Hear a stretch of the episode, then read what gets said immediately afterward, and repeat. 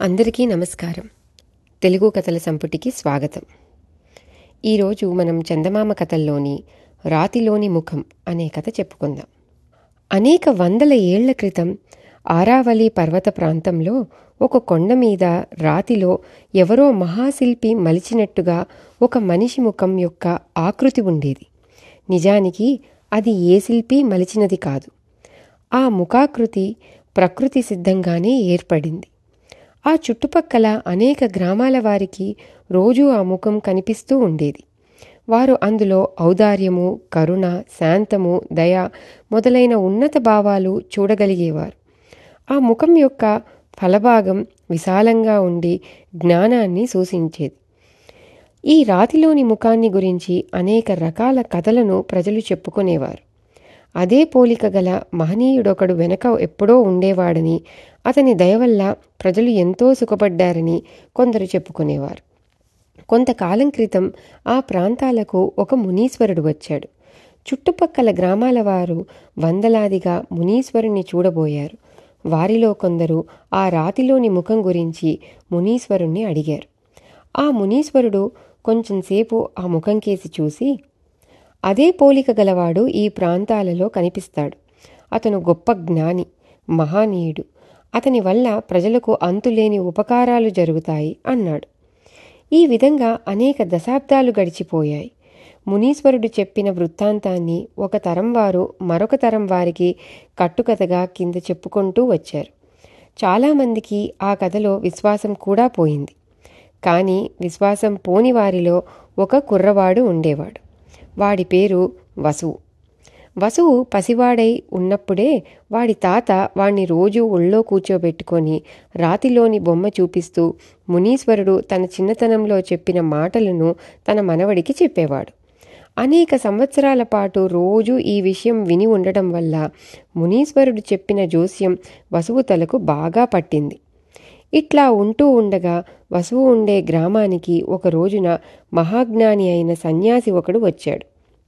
ఆయన వేదాలను ఉపనిషత్తులను బాగా కాచి వడబోసిన వాడని తర్కవ్యాకరణాది శాస్త్రాలలో ఘటికుడని అన్నారు. ఈ సన్యాసి ముఖం రాతిలోని బొమ్మకు పోలికే లేదు. అయినా నిరాశ చెందకుండా వసువు ఆయన చెప్పే గొప్ప గొప్ప విషయాలన్నీ విన్నాడు. సన్యాసి చెప్పిన విషయాలు గొప్పవనటానికి సందేహం లేదు. కానీ ఆయనకు ప్రజల జీవితము వారి కష్టసుఖాలు కొంచెమైనా తెలియవు. సామాన్య కుటుంబంలో పుట్టి ప్రజలతో నిత్యము కలిసి మెలిగే వసువుకు త్వరలోనే ఈ విషయం అర్థమైంది. అదీ కాక ఈ సన్యాసి అమిత కోపిష్టి. తాను ప్రబోధించేటప్పుడు ఎవరూ తుమ్మరాదు దగ్గరాదు. అంత గొప్ప విషయాలు వినేటప్పుడు పామరులకు ఏదైనా ధర్మ సందేహం కలగదా? సందేహం కలిగి ప్రశ్న వెయ్యరాదు మీ కర్మ యోగ్యత గలవారు అర్థం చేసుకోండి లేనివారు నోరు మూసుకోండి అనేవాడు. అంతకంతకు ప్రజలకు సన్యాసి మీద భక్తి తగ్గింది. కొంతకాలానికి సన్యాసి వెళ్ళిపోయాడు. తన ఆశ ఫలించనందుకు వసువు నిట్టూర్చాడు. కొంతకాలం జరిగింది. ఆ ప్రాంతాలకు మహాశౌర్య పరాక్రమ విక్రముడొక ఆయన వేంచేశాడు. ఆయన అనేక యుద్ధాలలో గెలిచిన వీరుడు. ఆయన ఉన్న చోట శత్రుభయం ఉండదని ప్రజలు నిశ్చింతగా గుండెల మీద చెయ్యి వేసుకొని నిద్రపోవచ్చునని అన్నారు. మునీశ్వరుడు చెప్పిన మనిషి ఈ యోధుడే అయి ఉంటాడని వసువు ఆశపడి వెళ్ళి చూశాడు. కానీ ఈ వీరుడి ముఖం రాతిలోని ముఖానికి బొత్తిగా పోలికలు లేవు. పైగా ఈ వీరాగ్రేసుడు ప్రజల కష్టసుఖాలు ఎరిగినవాడు కాడు. తమ తమ పనులలో నిమగ్నులై ఉండే మనుషులను వేళకాని వేళ పిలిపించి వారి పనులు పాడు చేసేవాడు. తన మాట వినని వారిని హింసించేవాడు. క్రమంగా ప్రజలకు ఆయన మీద గౌరవం పోయింది. ఆయన మరొక ప్రాంతానికి వెళ్ళిపోయాడు. వసు మరొకసారి నిట్టూర్చాడు. మరింత కొంతకాలం గడిచింది. ఆ ప్రాంతాలకు గొప్ప పుంగవుడు వస్తున్నట్టు తెలిసింది. ఈయన సముద్రాల మీద నావలను పంపి పెద్ద ఎత్తున వ్యాపారం చేసి కోట్లు గడించాడట. ఆయన రెండు రోజులు నిలిచిన చోట భోగభాగ్యాలు సిరి సంపదలు తాండవం చేస్తాయట. ఇక్కడి వారంతా కష్టజీవులని తమ గ్రామాలలో సిరి సంపదలు తక్కువని వసువు ఎరుగును. ఈ వర్తకుడు తమను ఉద్ధరించటానికి వస్తున్నాడని ఈయన ముఖం రాతిలోని ముఖాన్ని పోలి ఉంటుందని వసువు చాలా ఆశపడ్డాడు. కానీ తీరా చూస్తే వర్తకుడి ముఖం మరొక విధంగా ఉంది. అయినా ఈయన రాక వల్ల సిరి సంపదలు పెరిగేటట్టు కనిపించాయి. ఆయన పొలాలలో కొత్త పంటలు వేయించాడు. ఆ పంటలు తానే కొన్నాడు. రైతులకు పాత పంటల కన్నా ఈ కొత్త పంటలు ఎక్కువ లాభించాయి. అందరి దగ్గర ఎక్కువ డబ్బు మెసలసాగింది. వృత్తుల వారిలో కూడా పూర్వం ఎరగని వృత్తులను కోటీశ్వరుడు ప్రోత్సహించాడు. ఒకటి రెండేళ్ళైన తరువాత కోటీశ్వరుడు కొత్త పంటల ధరలు తగ్గించాడు. కొత్త వస్తువుల ధరలు కూడా తగ్గించాడు. ఆ పంటలు ఆ వస్తువులు తమకు పనికొచ్చేవి కావు కనుక కోటీశ్వరుడు నిర్ణయించిన ధరకు ప్రజలు ఒప్పుకోవలసి వచ్చింది. లేకపోతే కొనేవారే లేరు. అదీగాక ప్రజలు తినే ఆహార పదార్థాలు నిత్యము వాడుకునే వస్తువులు కరువు కాసాగినాయి వాటి ధరలు పెరగసాగాయి. ప్రజల జీవితంలో సంక్షోభం బయలుదేరింది. అది వరకు హాయిగా జీవిస్తున్న వారు కొందరు నిరుపేదలైపోయారు. తిండి కాటకము డబ్బు కాటకము కూడా వచ్చిపడింది. కోటీశ్వరుడు తనకు కావలసిన సరుకంతా సంచులు నింపుకొని సంచులు బండ్లలో పేర్చుకొని వచ్చిన దారినే వేయించేశాడు వసువుకు ప్రజలను చూసి దుఃఖం వచ్చేసింది. వాడి వయసుతో పాటు బుద్ధి కూడా వికసిస్తున్నది. మరికొంతకాలం గడిచింది. ఆ ప్రాంతాలకు ఒక మహాకవి వచ్చాడు. ఆ కవి సామాన్య ప్రజల జీవితం తెలిసినవాడు.